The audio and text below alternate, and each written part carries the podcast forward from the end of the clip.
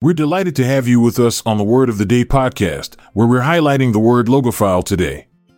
Let's dig in and learn something new. Logophile is a noun that refers to a person who loves words. The word is derived from two Greek words, logos, which means word, and philia, which means love. Therefore, a logophile is someone who has a deep passion for words and enjoys learning new ones. The origins of logophile can be traced back to the early 20th century when the word was first used in English. It was coined by combining the Greek words logos and philia, and it quickly gained popularity among linguists and language enthusiasts.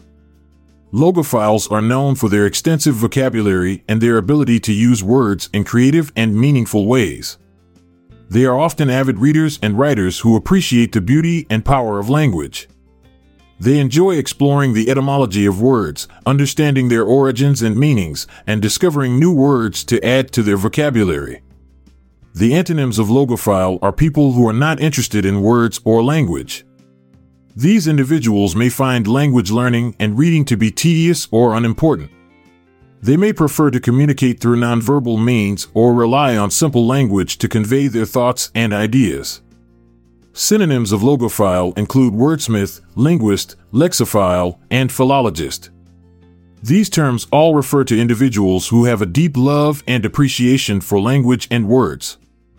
In closing, here's a sentence that demonstrates the usage of logophile. The logophile relished in the discovery of a new word, savoring its meaning and etymology like a decadent dessert.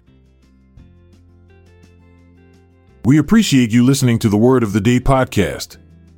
If you enjoyed this episode, kindly spread the word among your circle. Visit the show notes for word credits and references. This is Montgomery Jones bidding you farewell, but stay tuned for tomorrow's word. This podcast is produced by Klassic Studios.